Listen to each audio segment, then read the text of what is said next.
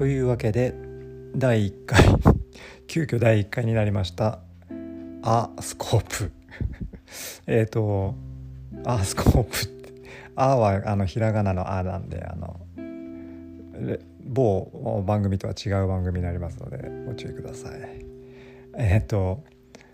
まあ喋りながらそして第1回目を配信しながら、えーと、この一連の話をシリーズ化しようと。そしてその、えー、タイトルを、まあ、タイトルには入れませんでしたけど「あスコープの「あ」をね田川のヤンキーのね「あ」みたいな感じの「ああみたいな感じにしてしまいましたけど。まあまあ特に深い意味は何もありませんが。えっ、ー、と前回はアナログをデジタルに変換する。デジタルをアナログに変換するというところが今もう身の回りで至る所でも行われまくってるわけですけどもそれこそデジタル化社会というこの忌々しい社会をですね作っているとデジタル化社会にアンチテーゼを唱えるような言い方をしつつ今こうやってデジタルの恩恵にあやかっているというえー、アイロニーをですね 入れ入れてですね。えっ、ー、とでもあれですね。なんかあな、えーと、アンチテーゼというかまあ私も別にアンチテーゼというまでではなくて、えーと、サイコパスのラジオで上水祐樹さんがこの間話をされてあれ何だったかな？年度版の話だったと思うんですけど。そのデジタル化っていうかそのね、えーと、何でもこうももっとそのえっ、ー、とあれですよね。そういうそういうあれですよ。デジタル化とか。デジタル化の話してたかちょっと今定かじゃないんですけどあのそういう社会にね、えーと、ちょっと、えー、対しての一つ。ななんていう表現してたか全然忘れちゃいましたけどアンチテーゼとまでは言わないまでも言わないですけどなんかそういう、まあ、もっと大事なものがあるんよねみたいなところとしてえー、年度版をやられてるという話をされていたないたと思うんですけど、まあ、そんな感じですね。そんな感じ？どんな感じだ？あそうそうデジタルがねデジタルに支配されているという状況ですよね今ね。はい。で、えー、何を話したかったかっていうとですねこの世界をどうやって見てるかってことですよね。この AD 変換とかそういう回路設計をしている私がどういう見てるかですよ。これはあの少なくともあの回路設計してる人はみんなこう見てるって話ではないです。私のある意味前壁みたいなところですねこれは。はい。だからあスコープみたいな。あよくわかんねえんだなみたいなところも含まれているんじゃないかなと思ってるんですけど。えっ、ー、とまずですね。まあいろんな喋りたいとこはあるんですけどまず AD 変換から話をしますとあのアナログをねデジタルに変換する回路ですね。これ、まあ、具体的にどんなものなのって多分イメージできてない人もいるかなと思うんですけどまああのあれですよ。ICLSI えっ、とあの電気の基板ありますよね。なんとなくイメージできると思うんですけどあのスマホとかパカッて開けたらこう中に入ってるような緑色のなんか板にこういろんな部品がねこう実装されているみたいな。並んでハンダ付けされてるみたいな。まあ、ハンダ付けっつってもあのなんかこう指で手でハンダ付けするような感じじゃなくてね。もうちっちゃい部品がブワーって並んでるようなものがね、はい、並んでますよね。あれを基板って呼んでるんですけど私たちは。その基板の中に、えーと、基板の中を見るとちっちゃい粒みたいなその部品が並んでたりしてそれは抵抗だったりコンデンサーだったり、えーまあ、プリミティブなえっ、ー、とプリミティブなんだ。あのえっと まああの電圧かけたら、えー、電流がどのくらい流れるかとかねその辺簡単に決まるような単純な部品ですよね。抵抗がね。コンデンサーも電圧かければあの電荷が溜まっていってと。でその容量に応じてたえらた、ま、貯められる電荷が変わるとか、まあ、貯水池みたいな感じですねコンデンサーね。広ければ容量が大きければあのいっぱい水貯められるみたいなねそういうコンデンサとか、まあ、そういう部品がちっちゃい部品がいっぱい並んでるわけですけど、まあ、それが例えばあのこの区画整理されたこの住宅地の私の住んでるこの家ちっちゃい一つの家だとしたらあのたまにこうでっかいなんかあのライブハウス場みたいななんかライブハウス会場みたいなねライブライブ会場かあのありますよね。コンサート会場みたいななんかこうコンサート会場じゃなくてもいいんだけどえ、ー、と正方形の黒い部品がドコーンって置いてあるような感じ。まああれは LSI って呼んだりそのまああのメインのね、えっと、信号処理するような部品なんですけどその中に含まれていたりとかあともっとちっちゃい。ただそのうちの家よりはもう少しでっかいかなっていうような、えー、まあイオンモールまではいかないけど、えー、ちょっとしたあなんだイオンタウンみたいなちょっと例えが分かりにくいし適切でないんですけどまあアパートとかマンションみたいな感じかな。あアパートにしましょうか。ね。あのー、6人 6, 6世帯ぐらいね住めるようなアパートみたいな。そのくらいの大きさのねちょっと黒い部品がボーンって乗ってたりするんですよね。これがあまあ、えーと、半導体の部品が要は抵抗とかコンデンサーとかねそういう部品じゃなくて半導体と呼ばれるものが入っているようなあの部品があったりするんですよね、まあ、そういったところの中にも AD 変換っていうのは入ってたりしますね。うん、まあ、だからそういう半導体でできてますね。基本的には。AD 変換。はい。まあまあまあなんとなく分かれると思うので、まあ、そんなところに、えー、とスマホの中にそんな感じのねちっちゃい部品ですよ言ってみれば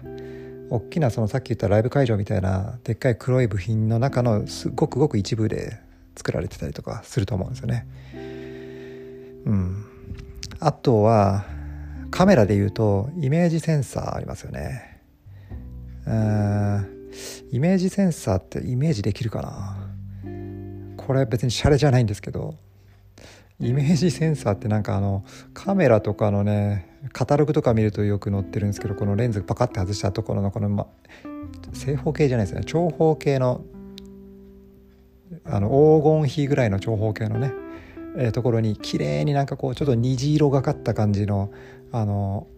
に見えるな窓みたいなものがついてるようなね部品があるんですけど、まあ、それが光を電気に変換する光電変換する部分があってでそこからその信号を、えー、引っ張ってきて多分その AD 変換でいうとその裏とかにあるのかな。だからまあ大きさはまあ変わんないかな、まあ、今の例はちょっと悪かったですね。別にあのイメージセンサーが AD 変換の大きさではないので。うん。まあまああのめちゃくちゃちっちゃい部品の中にですね入ってますよ。という感じですね。具体的なイメージが湧いてきたところでその AD 変換一体何をしているのかとかどういう、えー、種類があるのかとか種類っていうとちょっとね勉強みたいになって嫌ですね。やめましょう。えっと何してくれんのこいつとそういう話をねちょっとしたいと思うんですけどえーと、もちろん AD 変換屋さんみたいな便利屋さんがいてこいつ持ってくれば何でも AD 何でもデジタルにしてくれるぜみたいなねそんな便利なあのものっていうのは基本的にないんですよね。えっ、ー、とないんですよね。例えばねすごいポンコツなあの AD 屋さんをねこう AD 屋さんっていうとまあ回路ですよ私が言ってるのは回路回路なのであの人間じゃないですけどこの何でもやってくれる人を連れてきたらそれはもちろん何でもできるってことはねすごいスペックが高いものもあのスペックが高いっていうのはスペックって何って話になりますけどちょっとそれは置いといてあのめちゃめちゃすごいこともできなきゃいけないわけですよね何でも屋さんって。でもめちゃめちゃす何でもできるってことはめちゃめちゃすごい優秀なやつなんでそれってすごい回路の規模もでかくなるし値段も高くなるんですよね。あだけど実際本当はそんなに値段高くなくていいですっていう、ね、あのものもありますよね。あそういったものに対してそんな何でも屋さん連れてきたらめちゃめちゃ高いじゃんこいついらねえよってなるのでえっ、ー、とまあそれぞれあの製品商品に応じて適切なあの AD 変換をしてくれる人を連れてこないといけないわけですよね設計する上では。うん。という感じでじゃあどういうものをどういうことをね基準にこうその AD 変換を選定してるのかと。こいつここいつうちにうちの仕事ちゃんとやってくれるやつかな。でそして給料払えるかなみたいなね。そういう視点で AD 変換を考える時どういうところで見るかっていうとこなんですよね。うん、人間だったらこいつはあの協調性があるかなとかうんとこのなんだ英語をどのくらいできるかなとか、えー、どういった資格を持ってるか、まあ、資格とかね英語とかあまりそんなことよりもっと大事なことはあるとは思うんですけど、えーまあ、そういうスペックですよね。あのスペックです。そこをちょっと簡単に分かりやすく今話していきたいなと思っているんですがえっ、ー、と ちょっとなんかくだらない話ばっかりしてたら10分過ぎてますけどまあちょっとこのまま続けますね。えー、まずよく聞くのが分解能って言葉ありますよね。これあの別にアナログデジタル変換すること関係なしに皆さんよく生活してる上で分解能を上げるとかねちょっと分解能が足りないなとか分解能が足りないなとはあんま言わないかな。うん、分解能を上げてみようとかそういう話聞くと思うんですけど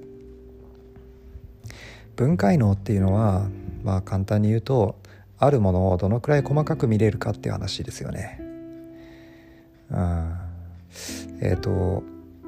分解能っていうのが、うんとね、これ何ビットとかよく言うんですよね。8ビット10ビット12ビット14ビット16ビットとか。自分があの回路設計してた時に使ってた AD コンバーターは基本的に16ビット100メガサンプリングとかそのくらいのスペックのものを使っていたんですけど16ビットってなんやねんと、まあ、16ビットを言う前に多分まあ最初に2ビット4 2ビットとか4ビットとかその辺の話をした方が分かりやすいと思うんですけどまあビットって、まあ、この話しますかね？まあちょっとしましょうか。あ、まあ、知ってる人はね全然あれですけど。多分これ聞いていただけてる方結構ねなんかビットって聞くけどなんやねんって思う人もいると思うのでちょっと簡単に説明しようかなと思うんですけどあの2ビット例えば2ビットっていうとあのビットっていうのはあの0か1かっていうのが1個あると1ビットなんですよね。で2ビットっていうのは0か1かっていうのがまあ2個あるっていうことなんですよ。でこれが2ビットで表現する。例えば分解の2ビットですってね私あの、えーと、新型大人ウイルスのディスコードの中にですね、えー、僕のあの言語化処理のあの AD コンバーターは2ビットなんで4つしか4種類にしか分けられませんって話を書いたんですけどそれどういうことかっていうと,、えーと、2ビットしかないってことは01っていうふうに判断するものが2つあるんで、まあ、単純に 2×2 で4なんですけど要は1ビットっていうのが0なのか1なのかっていうことを表しますよね。だから1ビット僕結構思考回路的には1ビットなんですよね。0か1か。極端。両極端ですと。でもまあさすがにそれはちょっとあのもうちょっともうちょっと分解のあるかなと思うので2ビットにすると,、えーと例えばねあの2ビット数字を2つ並べてください。そうすると2つ並びます。だから0か0からだと00 0か1からだと011か0からだと1011だと11みたいな。だからこれで00011011と4パターンにあの分類できますよね。うん、これが 4, 4なんだ2ビットか。2ビットで4種類と。4種類に分けられるってことですね。だから AD、えーと、2ビットの AD コンバーターって何ですかってこと、まあ、AD コンバーターっていうか AD 変換アナログデジタル変換。2ビットってことは例えば前から誰かがやってきました。あの人誰だろうってねあの考えますよね。その時に僕がその人を見分けるあの性能が2ビットだとしたら 4, 4種類にしか分けられないんですよ。でも人はこう 4, 4人しかいないわけじゃないから1万人例えば、まあ、1万人でもないけど例えば1万人いたとしてもその1万人が4種類にしか分け見れないんですよ。あこの人は00な人間この人は01な人間この人は10な人間この人は11な人間っていう感じで4種類にしか分けられないのでそれ以上あのその人という人間をあの認識できないんですよね。もうゼロゼロな人間はゼロゼロな人間でみんな同じってことです。まあ、そういうものが分解能ですね。でこれで言うと例えば8ビットってどのくらいに分けられるのって考えていくと2を 2×2×2× って感じで8回かけるんですよねこれまあ2の8乗って言いますけどそうすると,、えー、と256っていう数字になるので256種類に分けられるって感じですね。で10ビットえっ、ー、とねこれマイクとかだとどのくらいなんだろうな。あマイクっていうかよくあのあれですね。CD にしましょうか。CD の音質でよく4、うんとまあ、サンプリングレート置いといて、えっと、分解のは16ビット。量子化ビット数16ビットとかよく言うんですけど16ビットと言いますね。だから16ビットって何っていうと2の16乗。2を16回かけてください。電卓で。2×2× って16回かけてください。まあ2の16乗関数電卓持ってる人は2の16乗みたいな風にやったり、まあ、パソコンで計算すれば早いですけどあとはまあ16ビットって何って検索すれば出てくると思うんですけど、まあ、あの2の16乗は6万5536っていう数字が出てくると思います。もうあの僕は仕事で16ビットの AD コンバーターをずっと使ってたんで6万5536とかって数字はもうパッと出てくるし、まあ、むしろ出てこない方が計算しやすいんですけどね。いろんな設計する時にはそんな細かい数値入れちゃうといろんな計算が応用できなくなってくるんでなんとなく6万5000でしょっていう風にあに丸めてしまった方が楽なんですけど、まあ、僕結構丸めるの苦手なんで6万5536とか。まああのそれで結構怒られましたけどね。教えてくれたアナログ屋さんのアナログ設計のおじおじちゃんにねそんな細かい数字はいいんだよみたいなね。えっと、まあ、そのくらいの分解能があるってことですね。だから音のそれは CD でどういうことを言ってるかっていうと、まあ、CD 聴いてる時にですねあの音のえっ、ー、とこれあれだな。えっ、ー、と音のそのレ,、えーとレベルですよね。レベル。音のあこれ音のレベルだよな。今喋っててちょっと不安になってきたな。あの音の大きさが一番小さい音から一番大きい音までが6万分割以上にこう分割できるんですよ。だけどだから言ってみれば7万分割ができないんですよね。音の例えば僕これすっげえ音に繊細にこだわって10万段階ぐらいのレベルにこう音の分けてるんですっていうような演奏をもししたとしてもその情報はなくなっちゃうってことですね。うんまあ、そういうものがあのありますね。分解能です。これ一つの分解能とかの話でもう終わりますね。まああの分かりますかね文解のまあもともと知ってるよって話だと思うんですけど、まあ、そんな感じでですねえっ、ー、と皆さんのえっと言語なんだろうなこう世界を見ているえ世界を見ているその信号処理は何ビットの分解能かなっていうふうのもちょっと理解あの意識してみると面白いかなと思うんですけど、まあ、もちろんな何に対してって話があるから例えば